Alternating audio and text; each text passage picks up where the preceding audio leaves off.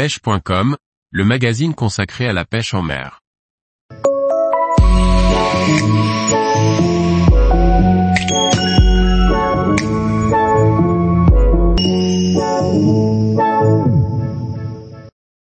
Pêche au coup en mer, quel type d'amorçage pour quel poisson? Par Antonin Perrotte Duclos. Les espèces que l'on peut cibler en pêchant au coup en mer vont dépendre de notre amorçage.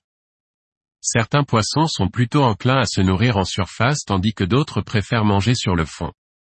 L'amorçage de surface est le meilleur moyen d'attirer des espèces comme le mulet et la saupe. Ces derniers, aux abords des digues, ports et autres zones fréquentées par les humains, sont très réactifs à l'amorçage de surface.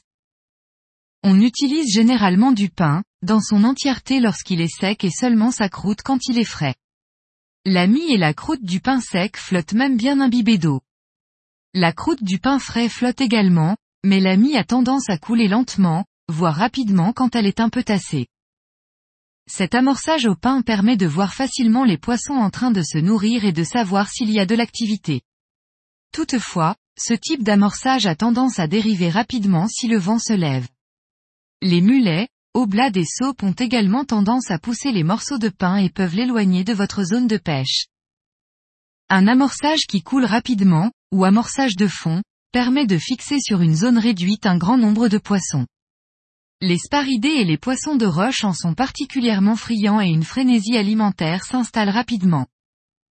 L'amorce de fond est généralement un mélange de farine, sable, pour faire couler l'amorce, et morceaux de sardines broyées. On peut également rajouter des morceaux de chair de différents coquillages comme la moule, l'arapède ou le bulot pour créer un attrait supplémentaire. Il est très important que l'amorce soit bien coulante et qu'elle soit bien tassée en boule compacte avant d'être jetée à l'eau. L'objectif est de tenir les poissons sur zone le plus longtemps possible. Une amorce pas assez compacte risque de se déliter en coulant et être mangée avant même de toucher le fond. Par mer agitée, c'est encore plus important pour que l'amorce ne s'éloigne pas de votre zone de pêche. Il est également possible de pêcher entre deux eaux lorsque les poissons de surface sont méfiants ou que l'on ne souhaite pas pêcher les poissons de fond. Le principe est de faire couler lentement l'amorçage sur une grande zone pour faire venir le poisson de loin. Les amorces à base de chapelure de pain sont parfaites pour ce genre de technique. On peut également utiliser cette technique quand la zone de pêche est trop profonde pour pêcher efficacement au cou. Si vous n'aviez pas initialement prévu de pêcher de cette façon, vous pouvez utiliser votre amorce de fond classique, en essayant de ne pas la tasser pour qu'elle descende en fines particules. Bien que cette technique soit très efficace pour regrouper le poisson, il peut être difficile de pêcher à la bonne profondeur.